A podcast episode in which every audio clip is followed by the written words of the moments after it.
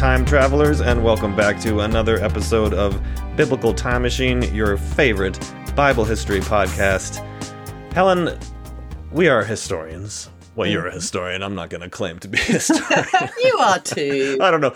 I don't know what I am, to be honest. But this is a historical podcast, and we spend a lot of time, you know, talking about the, you know, the four W's, the kind of who, what, where, when things happen. We try to put dates on things and understand them. A question that we don't often bring up is is why, right? Mm. Why did things happen? Um, in particular, when we talk about the Bible, why did the Bible happen? Mm. Why did people sit down and and write this book, which is a combination of so many different, you know, literary genres? There's like kind of myth and poetry and and history, or at least purports to be Prophecy, history, prophecy, of course. Apocalypse. and that's a hard because that's it seems like that would be impossible to answer to get into the heads of these people writing thousands of years ago. But guess what? We found somebody. We found somebody who has some very interesting ideas as to what they were thinking when they wrote the hebrew bible what some people might know better as the old testament how did this book come together not even how but but but but why as i Mm. said so Jacob Wright. Uh, Jacob Wright is a professor of Hebrew Bible at Emory University's Candler School of Theology, and he wrote a crazy new book. Not crazy because the ideas are nuts, but because I think it's kind of revolutionary in the way that he takes, you know, a lot of existing scholarship and presents it in a way for, you know, people like me who don't know everything about the Bible, presents it in a clear way, but shows very a very new approach to understanding what this book is and why it was written.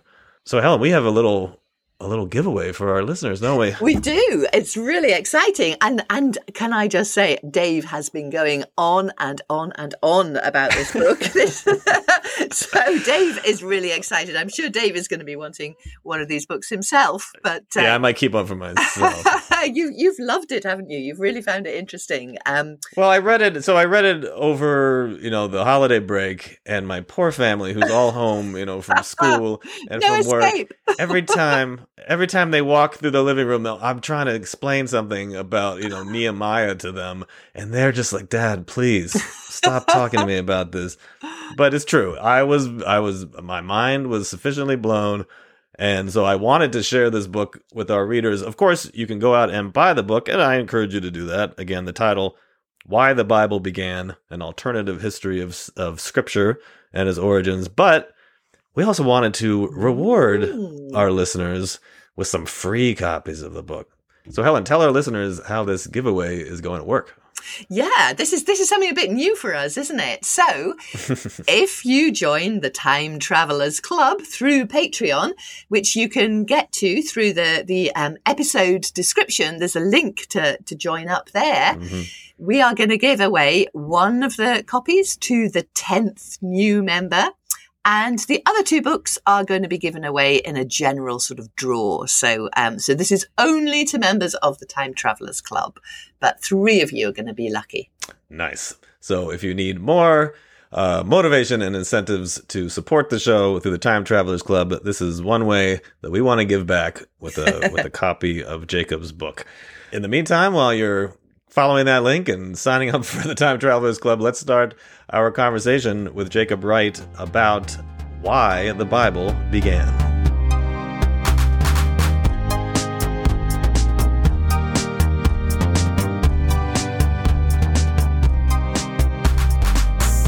Jacob Wright, welcome to Biblical Time Machine. Well, thanks for having me, guys.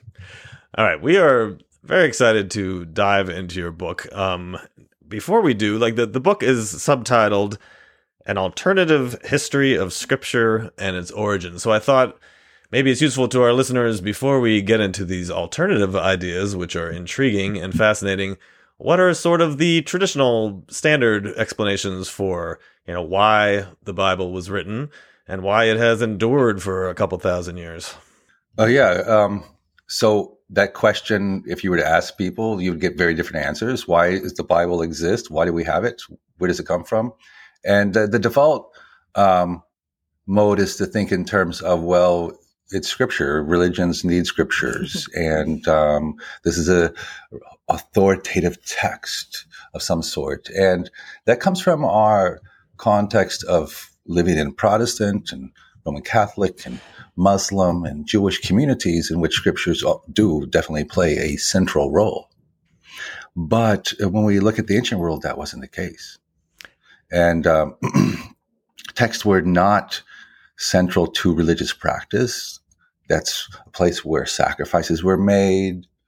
Um, there might be consultation of some texts by the experts, those who were making sacrifices. They might have had their own code books, but they no one lifted a text up mm.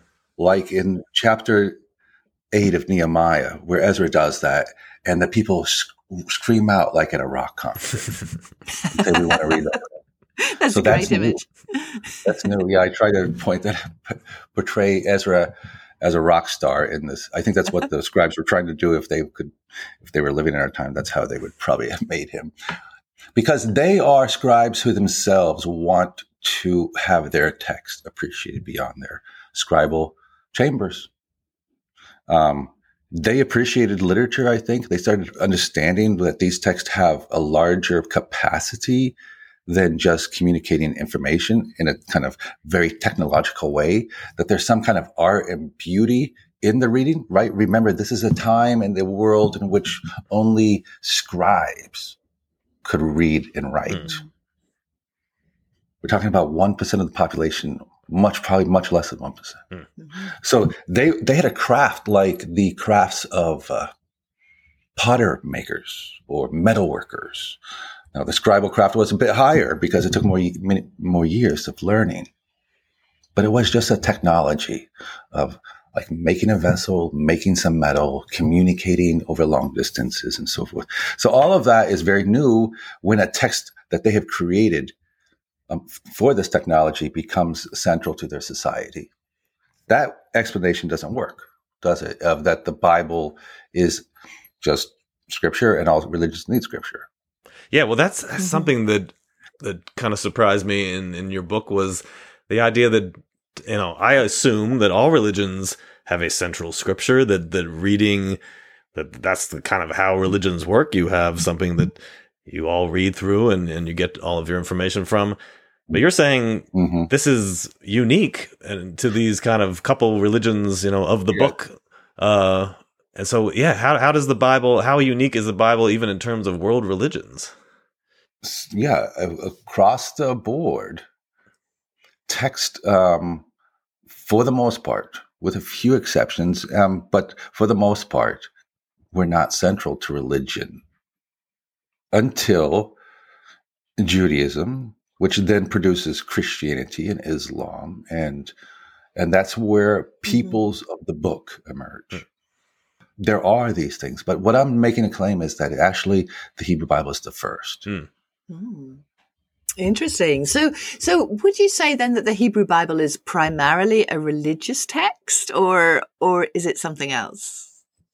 I want to uh, complicate that religious text or something else with the um, with the understanding that it's not there's no such thing as a, there's no category that they have of yeah. scripture yet. yeah so they're inventing everything along the way as they're doing it and we come back and we describe and put nomenclature on it such as okay now the bible has moved from a text that is just a narrative and tells a story like the gilgamesh epic mm-hmm.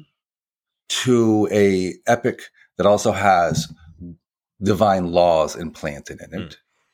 And then at what level does then the whole text become sacred and scripture? And at what point would they start like mm.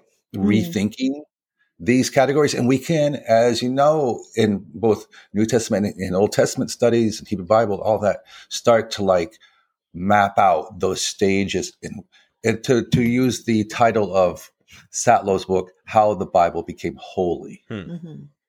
Mm-hmm. Um, you would have to think in terms of if some of the oldest narratives are just stories of heroes and and like David,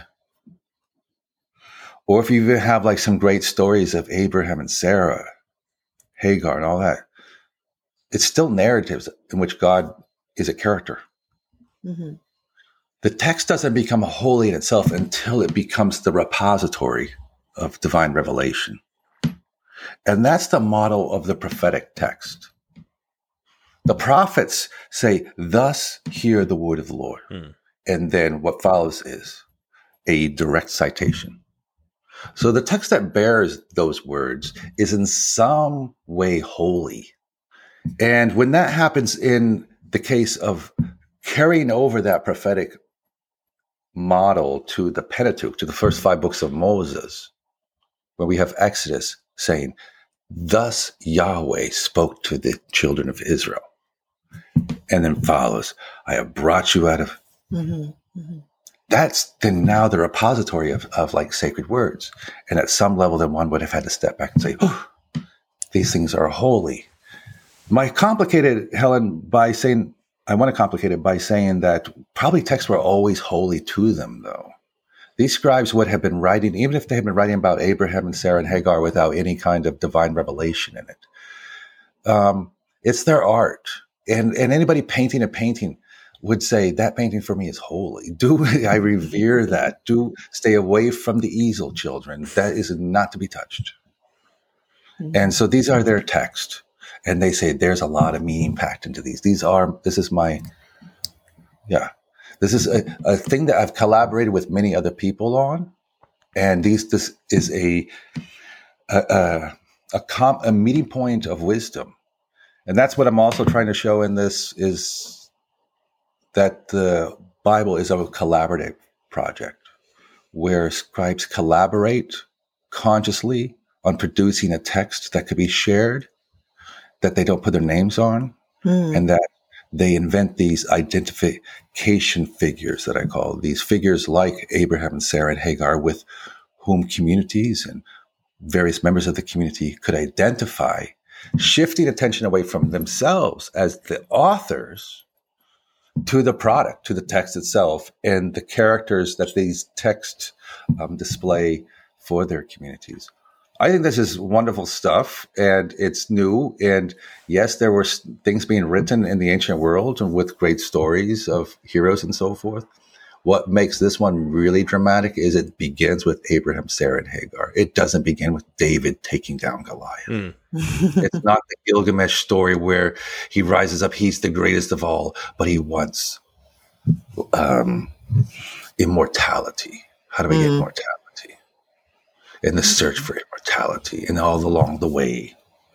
You know, that's the kind of those we see that in the Greek world and in the European, all of that, all over the place. Very rarely, though, do we see something that begins with the lives of common folk struggling mm. to survive that whole scribal practice too of not putting your name in things is is so different to what you get sort of in the New Testament period, the Greco-Roman period, where you know you always put your name on things. You're proud of your work, but just mm-hmm. just just to think about, I mean, I, I think that's really interesting that you start with just the ordinary people, and and I mean, how, how, how remarkable do you think it is that, you know, this, this great world changing text emerges not from, you know, the centers of empire, not from Nineveh or, or Persia or Alexandria or any of these places, but from this tiny, tiny little place that is constantly conquered. I mean, is that part of what you want to say? Is that, is that significant? Yeah, I, th- I think so. Um, I begin the book by telling the story of the discovery of the ancient Near East. And that discovery is a quote in quotation marks because, of course, these in Egypt, these monuments had have persisted throughout the millennia, and local inhabitants would have had a strong connection to them. Mm-hmm. The discovery is, is, then from a European perspective. Mm-hmm. But that discovery category is important because what happens from the in, during the period of colonization, the colonial powers, where they're going and they are establishing embassies throughout the ancient Near East, as they call it, or the Middle East. Um, they start digging and then they discover texts that go way back to empires like themselves, but way back millennia earlier, 5,000 years earlier. And they have to unpack that. And they do that over the course of the last two centuries in various ways by the archaeology and then the philology and understanding how these texts even work and, and how their languages and all of that, the deciphering of these texts. Long history, but also really fascinating. I don't tell the whole part of it, but that raises the question. If these great empires, their libraries, were discovered in modern times, why is the Hebrew Bible in the New Testament that it spawns as a common, I would say the New Testament isn't a commentary on the Bible. That the, I think you would agree with me that the New Testament authors understood the Old Testament to be the Bible. Yeah, yeah, yeah.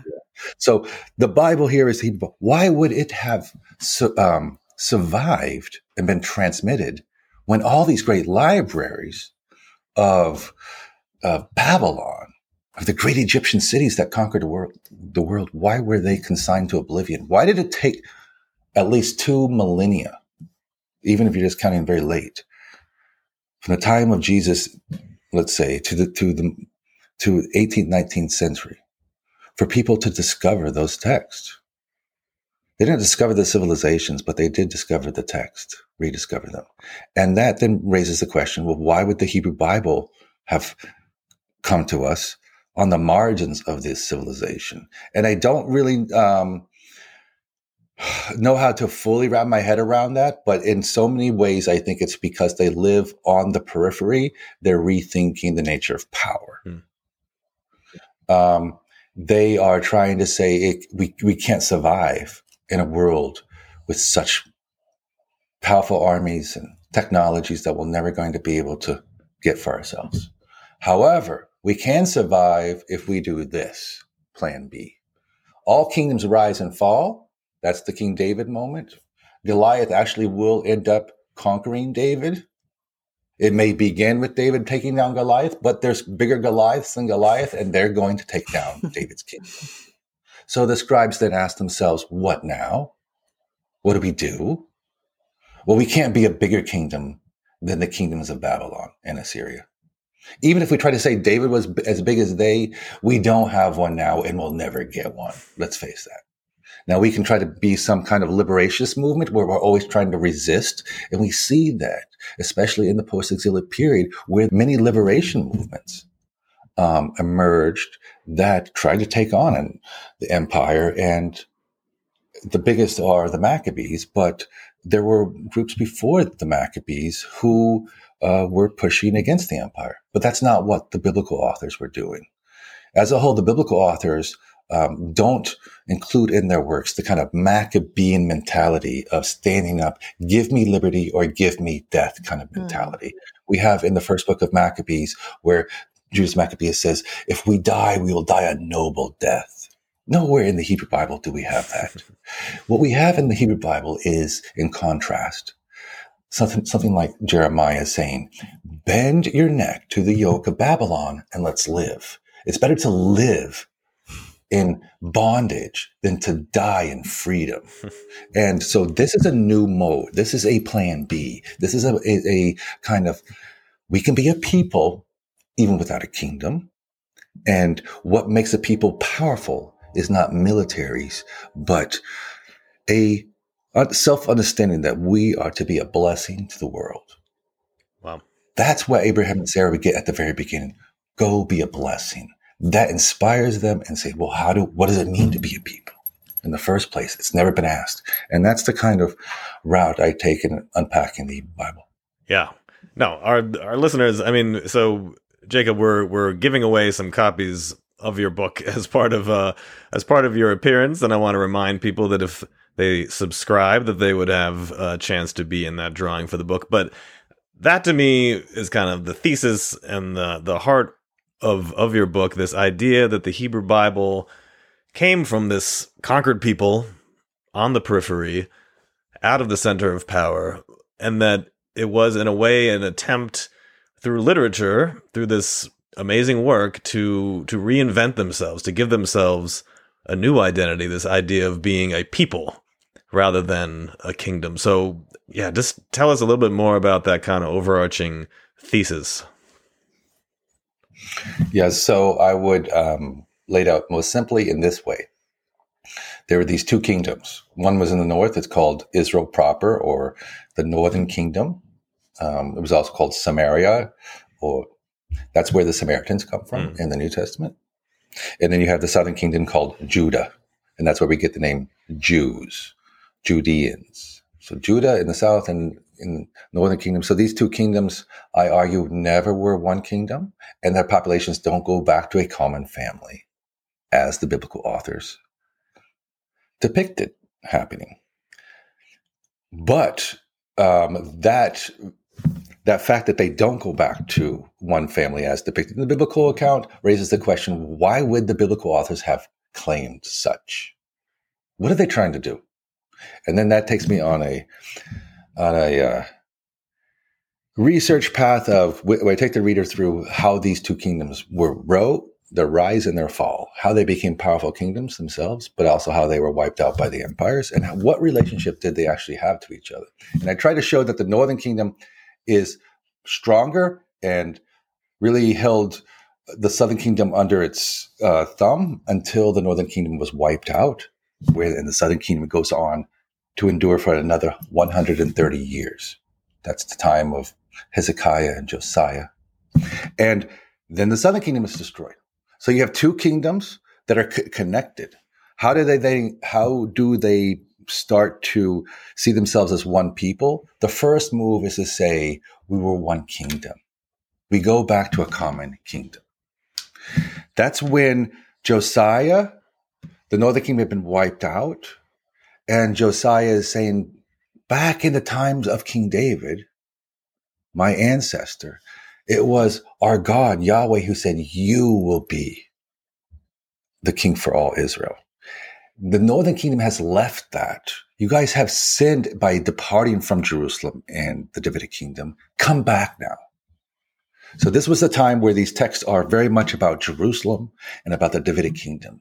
Meanwhile, the northern kingdom has another kind of product, and that is among scribes who may have worked for these kings in Jerusalem, very professional scribes from the north, who, um, once the kingdom was wiped out, they either went to work in other areas or they went to work for the empire or for the kings, let's say in Jerusalem, like Josiah. But I imagine it happening this way that in the evening, when they have time for themselves, when they really are creating texts that um, for the long haul, for a larger kind of political project. What they're doing is saying, no, you know what makes us Israel, what makes us a people is the salvation we had long before there's any king. And it was from our bondage in Egypt. And we can be a people now because what made us a people was not a king. And they're imagining a form of mm. political community that is not state based, not a kingdom based, not a country like the United States, but rather a people like Americans, if you will, or like the English in relation to the Scottish, those kinds of things in relation to a larger state. Um, kind of the United Kingdom kind of mentality. So the government, they're thinking beyond governmental power and they're trying to say, we can be a people without a kingdom because it was our God who brought us out. And they refocus attention to Yahweh. So while in the South, the Davidic kings are saying, using Yahweh to support themselves, saying Yahweh, Israel's God, your God, our God, chose our ancestor David to, in his line to be the king over all Israel. These uh, other authors are using Yahweh to say no, to to use Yahweh to replace the king. In fact, to say it was Yahweh who brought us out. We don't even need a king. Hmm. hmm. And he can't be then uh, instrumentalized to support some kind of king whom we are serving here all day long. That's how I imagine it. So these two these two elements give the Hebrew Bible its its dual character. One is this focus on a people, a family, becoming a people, and Exodus, and this other it's David and power and the Messiah and the messianic moment. And the Messiah will return and rebuild at one day. But when? Well, we don't know. Way back, sometimes in the way off in the future, not back, but in the future, that will happen. And the New Testament seizes upon that, those prophecies, and says, now this has been realized in the time of Jesus. But for the Hebrew Bible and the Jewish authors, they the that separation of the kingdom moment, the messianic moment, the Davidic thing from the present and saying it's sometime way off in the future. It allows them to really refocus not on the stories of David and the kind of focus on that hero and salvation through that hero, but rather on all of the common folk mm. And education and learning to survive under imperial power and learning to refocus attention to other kinds of ways of life and to reinvent the hero. I mean that that that's all really interesting. I, I think though I, I, still don't quite understand why why these two groups, you know, why these two peoples because there's all sorts of other peoples in in this region, yeah. aren't there? How does how do these two get together and decide that they're going to share their their their common stories? Yeah, that's a good question. Um, you have Israel, the Northern Kingdom, during the time of the Omrides, the, the dynasty that really built the northern kingdom, Ahab, for example, Ahab and Jezebel. You have during their reigns a very strong relationship, or at least a, a rivalry, uh, competition with the kingdom of Moab, the Moabites, mm. where Ruth comes from, Ruth the Moabite. That's across the Jordan. And you can see how the Moabite kingdom had, had been under the um, control of Omri and Ahab, but then had liberated itself from them. And I'm basically arguing that that was the same thing with Jude and Israel. Mm, so the question is, why didn't Moab and Israel also form some kind of mm. common biblical project? And Wellhausen, Julius Wellhausen, going way back to the early part of the 1900s, late 1800s, where he's writing um, really important work for biblical studies, both in Hebrew Bible and New Testament. He asked that same question: Why wasn't it just the Moabites? Why, or he would ask, why did the Mo- the Israelites create something but like the Bible, but the Moabites did not. Mm. And for me, the relationship between Israel and Judah is this. It they the Moabite kingdom and other kingdoms did not have the kind of control that Israel had over Judah. Israel really controlled Judah. And you can see this in the biblical text all the way through. When the kings of Israel come and say, We're going to go attack Edom, come with us. And the, the from the Judean perspective, the Judean kings say, okay, uh-huh. we agree to come. But probably the historical fact is you're coming whether you like it or not. Hmm. You remember the story of Atalia or Athaliah. That's when the Northern Kingdom says, we are going to remove a Davidic dy- dynasty from office and place one of our own. Atalia, this woman who fascinatingly gets into power in Judah. And so there's a long history of Israel really holding Judah under its thumb. And, and then Judah then breaking away from Israel when the northern kingdom gets destroyed and saying, now we are the new Israel. And I tried to set that up to say that how many different kinds of communities, Christian community, but also all kinds of uh, political projects imagine themselves as the new Israel. Mm, mm. Well, that, that's that, that's something I wanted to uh, to to dig into this sort of post exile. So, like you said, the the Northern Kingdom destroyed by the Assyrians, hundred and something years later. Judah also destroyed, you know, brought into exile in Babylon. This very famous exile. The people they come back. They come back to Jerusalem. Maybe you could put us, you know, if we could hop in the time machine and travel to this moment. You know, we've talked a lot here about scribes and these kind of nameless scribes, but you've also said that there were scribes from, you know, from Israel and there were scribes from Judah. Tell me about this moment when we believe, I, I think, that a lot of these texts were written in the post exile period. You know, what were the intentions of the scribes? And if we place them in Judah, you know, what, why would the, the Judean scribes have wanted to unite and create these this kind of continuous story the way that they did. Take us take us to that moment. Nice question, because where we left off was these two kingdoms, uh, north and south, um, and the, the northern kingdom being conquered and the southern kingdom holding on for another another 130 years. Um, but the Bible would not have emerged if Judah had continued to be a kingdom and it hadn't been defeated. So Judah uh, suffers the same fate that this northern kingdom had suffered, and they start to learn from the northern kingdom's writings, or at least the scribes from the erstwhile northern kingdom, about what it means to be a people. That project of peoplehood that I think the northern scribes, scribes that who had come, who had come from the, the north and had maybe served in the palace, but were serving now in Judah or elsewhere and are creating these texts. Um, we know that they probably are not Judeans because, for example, in the Song of Deborah, they imagine a united nation of 10 tribes, right. not with Judah. And, um, and it's about unity. But that's, we can see that there are scribes who were, who were thinking in terms of peoplehood from the north without Judah. So that the Judean project, um, the Judean product is much more status, much more Davidic, much more messianic. That's where we get a lot of the Psalms about Zion, about your servant, about the one who you've anointed, and all of that. That the prophecies have a lot of that. And so that's the Jude, that's the kind of imprimatur or the uh, hallmark of a Judean author in a certain sense is that it's very focused on Jerusalem the palace, or at least the temple, and David, or a reunited Davidic dynasty, a, a reestablished Davidic dynasty. Um, so, but what happens is even the southern kingdom is destroyed, so they have to then push that off into the future, as we mentioned. And they're also trying to start to learn how to get on the bandwagon with the northern scribes in terms of okay, let's create stories like Ruth.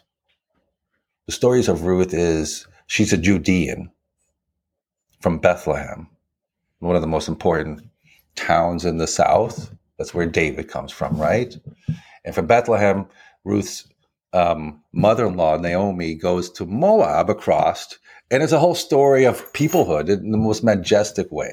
It's it's really quite uh, a gift to humanity. This book and it's about it's coming from Judah, and it's taking Judean issues, but interpreting them through the lenses, let's say, of how the patriarchal stories, which probably emerged in the North in many ways, how they would um, do stories of peoplehood, mm. stories of Isaac finding a wife, of Rebecca, and all that, just wonderful stuff like Jane Austen, and then using it in Ruth for a Judean question of like, what is our relationship to the Moabites? And how did a Moabite woman, mm-hmm. Ruth, become the ancestress of King David and for Christians of Jesus?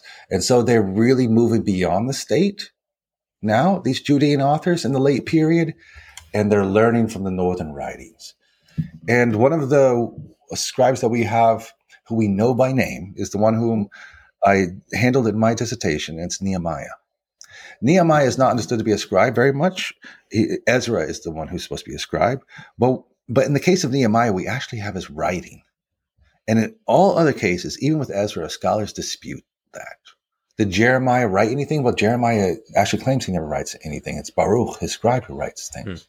So we hear about names of scribes throughout the biblical text, and we can collect a little bit about how they worked and lived and I try to lay that out with comparative evidence. But uh, for all intents and purposes, we cannot really identify um, uh, like this text would have come from this kind of institution that was trying to make a case for why um, they should have power. So many of these texts are doing something that is just literature in the purest sense. That is what will be good for our community as a whole. Mm when um, and it's artistic work that comes from the north and is learned in the south and we can see it developing all over the place. And nehemiah coming back to him is one who's now trying to tell in his own memoir kind of style the nehemiah mem- memoirs um, how he came to jerusalem after serving in the palace in persia and then how he takes upon himself different kinds of tasks of rebuilding to get this community. So it's this kind of very um, politically focused, but not politically focused in the sense of I want to reestablish the Davidic dynasty. I want to establish a palace. He's really thinking about what is good for us as a people. And that really starts to take on in Judah. And we have scribes doing that. And it's really remarkable to see. And um, does that help at all? it must take a, a, huge level of creativity then on the part of these scribes, because as you say, they've got all these different stories and they're sort of stitching them all together. And um, how do you see the sort of the, the, the mechanics of all of that working? Yeah, nice question. Um, I spend a lot of time. I'm known for being a German scholar in America. Is that good are, or bad? I think it's good. Not everyone does, though. And um, no, I'm very proud to be a German scholar. Um, spent a lot of time there and did all my studies. But what they mean by that is someone who does diachronic criticism. Yeah. How do you get into a text and start looking for different language, different ruptures in the text, comparing with other manuscripts that we have, translations like the Septuagint, and trying to reconstruct how these texts grew and evolved. So I do a lot of that, and I um, I share a confidence with a good many people, even as we disagree about the particulars, that that's possible. That that we're not always sure exactly, but we can see like this is a block of material about Saul, and this is a block of material about David, and there are um, some stories that are only about David and some about Saul, and there are some about both. And the ones that were about both seem to be later. For various reasons, the ones that connect them are later. Ergo, maybe the Saul stories and maybe the David stories originally had nothing to do with each other. Now, that's a claim I'm making a book, and there will be a lot of pushback to that. And there has been. I wrote a book that um, a lot of people wouldn't agree with, but then it's, I think it can make a, um, a, a, plausible claim for these things uh, that there are different materials that Moses and um, the patriarchs are very different kinds of literature that they emerge from separate bodies of text and scribes. Um, and that Moses is, is then later made into one of the descendants of Jacob's 12 sons and then brought together.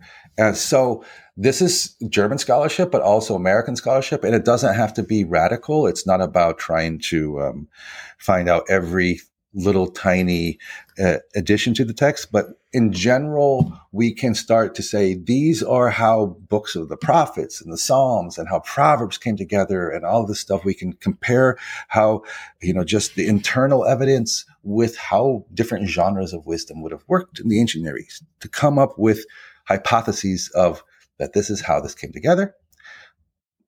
For me, um, that is so exciting because it allows us to look at the question of if we look at the seams, why are they bringing these things together? Why do they want to connect an Abraham figure from the south with a Jacob figure from the north?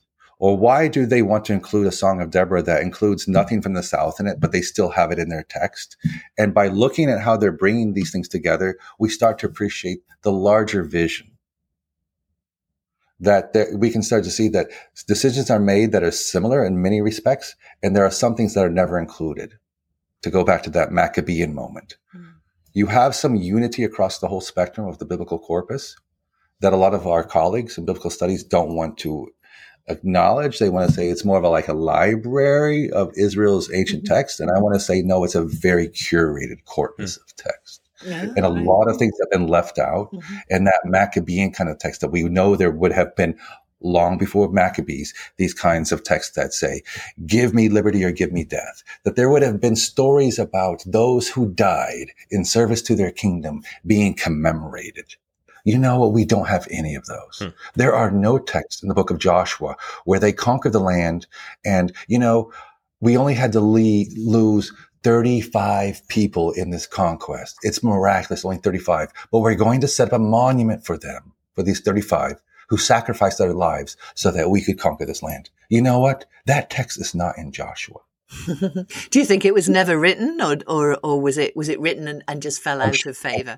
I think there are many texts like that must have been written. Yeah. There's so many texts like that throughout the ancient Near East. Yes, That's exactly. what those Heroes. are the most important things of like l- political martyrdom. Yeah. Willingness of soldiers to die yeah. so that others may live. And it's removed completely from the Hebrew Bible. Hmm. And I and um, going back to the Israelite Judean kind of scribes who produced that, it's hard to say but I would say it's probably comes from the kind of the more northern mentality because the Judean southern mentality was still about statehood so much. It was still about, and that's where the Jew, Judas, Judah, Maccabee, Maccabees come from. Judah Maccabees comes from, um, in terms of reestablishing now, reestablishing now a powerful kingdom in the south that will then control the north in many other regions.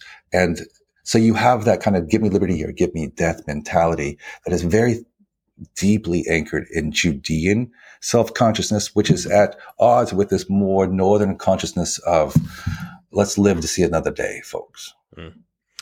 Well, something that I think strikes readers, particularly if they're coming, you know, primarily from a Christian context, if they read the New Testament more than the Old Testament, more than the Hebrew Bible, they go back and they look at the God of the Old Testament and they're like, who is this guy?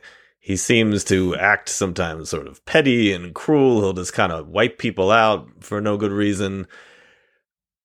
Does is that a byproduct of this editorial work that the scribes were doing? Did they need a character in Yahweh that would help kind of explain how these uh, these histories came together? Did they need the God in the machine kind of thing that was going to make it happen, or you know, is that nice? Nice. That's a nice observation and uh, question. It shows that you've been thinking about that a lot. Yes, it is. Uh, this would not work without God in it. It's not a political tractate and that is maybe to the liking of us as moderns peoplehood, democracy, new roles for women, but also religiously pure plural, pluralistic. It's not pluralistic. This is a, a, a, text that says, "You shall have no other god before me." There's only one. Who is this? Who's what's this God's name? Yahweh. That's our God. The Shema, which is so central to Judaism. Hear, O Israel, the Lord is our God, which is Yahweh is our God. Yahweh is one. The Lord is one. That text is a strong affirmation that goes to the heart of the biblical project to say, we have one God. So the, so the project itself is sustained by an attempt to find some center of unity for the whole nation that is not fixated on a dynasty or on a temple or even on a place because Yahweh and Israel come together in the wilderness in that moment of liberation. And they go on to form a partnership. And that partnership is then a story of uh, a tumultuous, very often toxic relationship. and in the prophets, they, you know, like Hosea, where Yahweh is depicted as repenting of the violence he's inflicted on Israel and saying, I'm never going to do that again.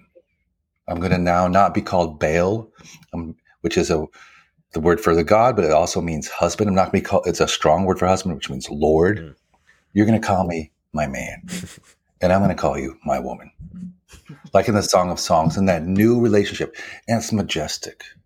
It it gives you goosebumps if you allow it to kind of look at how this relationship is being unpacked and how that relationship is the the foundation for a way of thinking beyond the state, beyond kings, and connecting all of our individual stories into a larger story, a, a drama with our God, and topsy turvy relationship, but one that it sustains us and um, and gives us hope. And yeah, I think that's I by the way, that's what I want to write on now, a book on hope and, um, and, and seeing your past as connected to other past in a community. That is so much, so important for hope to be in community. You lose hope when you're isolated often, right? But also to see your past as having a long history that, that emerges. There's some kind of larger vision to it and to, and to move toward that and to say we take baby steps, but nevertheless we are moving towards something. Um, that is all part of uh, allowing the deity to be the center of focus, the transcendent power, rather than any political institution or wrapping him up in, in any way with one particular place or one particular um, institution, as I said. Does that make sense? Trying to separate, um, it'd be like the flag in the United States or the Union Jack or what have you. It is that's the point of unity. What is it? It's a flag. Can you love the flag? Well, in America, they do love the flag and all that kinds of stuff, but it's hard to. It's just a flag. It's you have to somehow give it. Well, they the, the biblical authors didn't use a flag, but in the place of the flag, they placed a deity and that deity is can hold the nation in check and can say you do not live up to my standards mm. and it's very different than the deification of the state that happens so often throughout history in which what's right is what the state deigns to be right mm. and that kind of that separation of a deity who can choose this nation to be his people but can also then reject it too and can bring its end, that holds the nation and kind of, we need to be sure to keep the written mm. code that was given to us. Now we all signed way back in Sinai about how we should be treating each other, how we should be doing A, B, Z, all over the, all these things. Otherwise, we could lose our nationhood, our status, our land, our honor, and all that. So I think that's, for me, the only question is how in the heck they were they so creative mm. and innovative and visionary. And i get so this is my tribute to these guys these scribes. Some of them might have been women mm. but it's a group of people who were just collaborating to do something new. And throughout history we've seen that too. It's not all about power. People write stories because they're powerful for themselves and for their neighbors and it's not about trying to you know sell books or to um, create some kind of apology for a particular political uh, person or something. It, things can be done altruistically and i think the bible uh, demonstrates that and the, the Hebrew Bible finishes in a strange way, doesn't it? I mean, it sort of almost peters out. You've got this sort of rupture between the people and God, and um, you know the covenant has broken. People have been disobedient. Um, uh, but I think in your book you you sort of almost suggest that that that that's kind of the starting point, not the end. Um, is, is is that what you want to say? That that it's almost how did we get to this stage, and um, kind of explaining how, how, the things that went before that? Yeah, um, I would actually say that exactly that that um, um, it's the end that asks the question, "What's the beginning?" Right. Once yeah. we've reached that, there is no going forward. One starts to then say, "Well, how did it all begin?" Mm-hmm. And that's where the stories of the beginning start to, to really um, evolve dramatically in this period as stories of like, well, what is a family?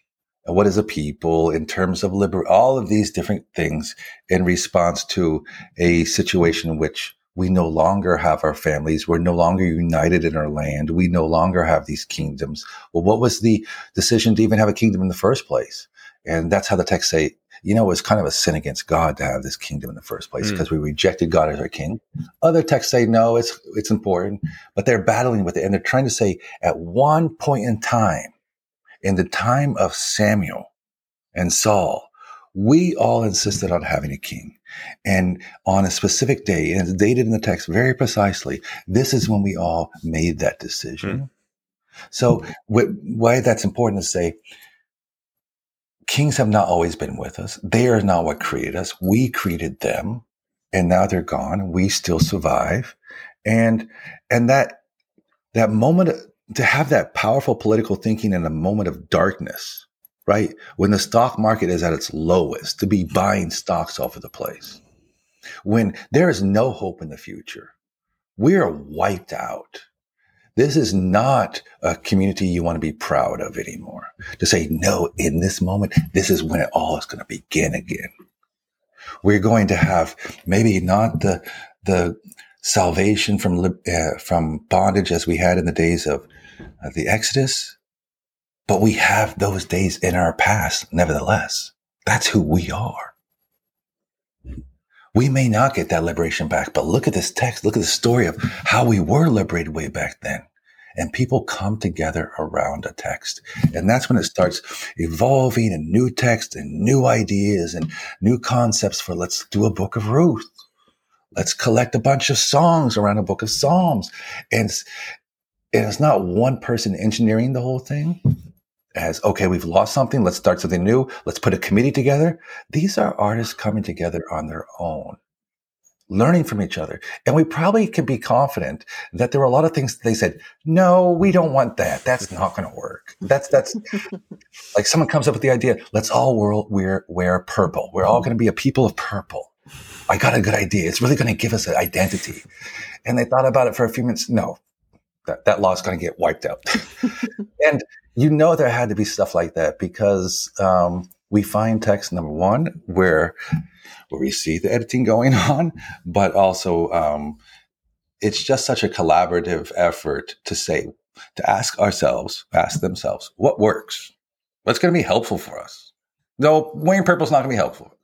What's going to be helpful for us if we do if we try to re-envision the way women contribute to our society, for example, right? We're going to start telling stories about the most formative moments in our history being moments in which women and their lives were central. Hmm. Like with Deborah. Deborah, the Song of Deborah, um, she's the best judge, and everyone, it all goes downhill from there. And she she operates in a different way too. She's powerful like a mother bear, but she's not about trying to create a name for herself and everybody else else after her, men are all about being powerful and create a name for themselves. and um, so they're reimagining these things at this at this time um, and doing really innovative work on a number of fronts, not least gender roles. Mm. And they're doing that because I think uh, I think artists have always done that through history. And when people come together and really ask, "What's good for us?" that they start to converge because there are a lot of things that clearly are not good for us, and people can agree on that. oh, well, Jacob, we could talk to you all day about this. Instead of that, yeah. I encourage I encourage our listeners to go get his book. I really cannot recommend it highly enough. Again, the title is Why the Bible Began, an alternative history of scripture and its origins. And like, you know, Helen's last question referred to, it really kind of turns everything on its head. It makes you look at this text in a completely different way, not to appreciate it any less. I think, as Jacob has explained, you could appreciate it even more and even in, in deeper and different ways.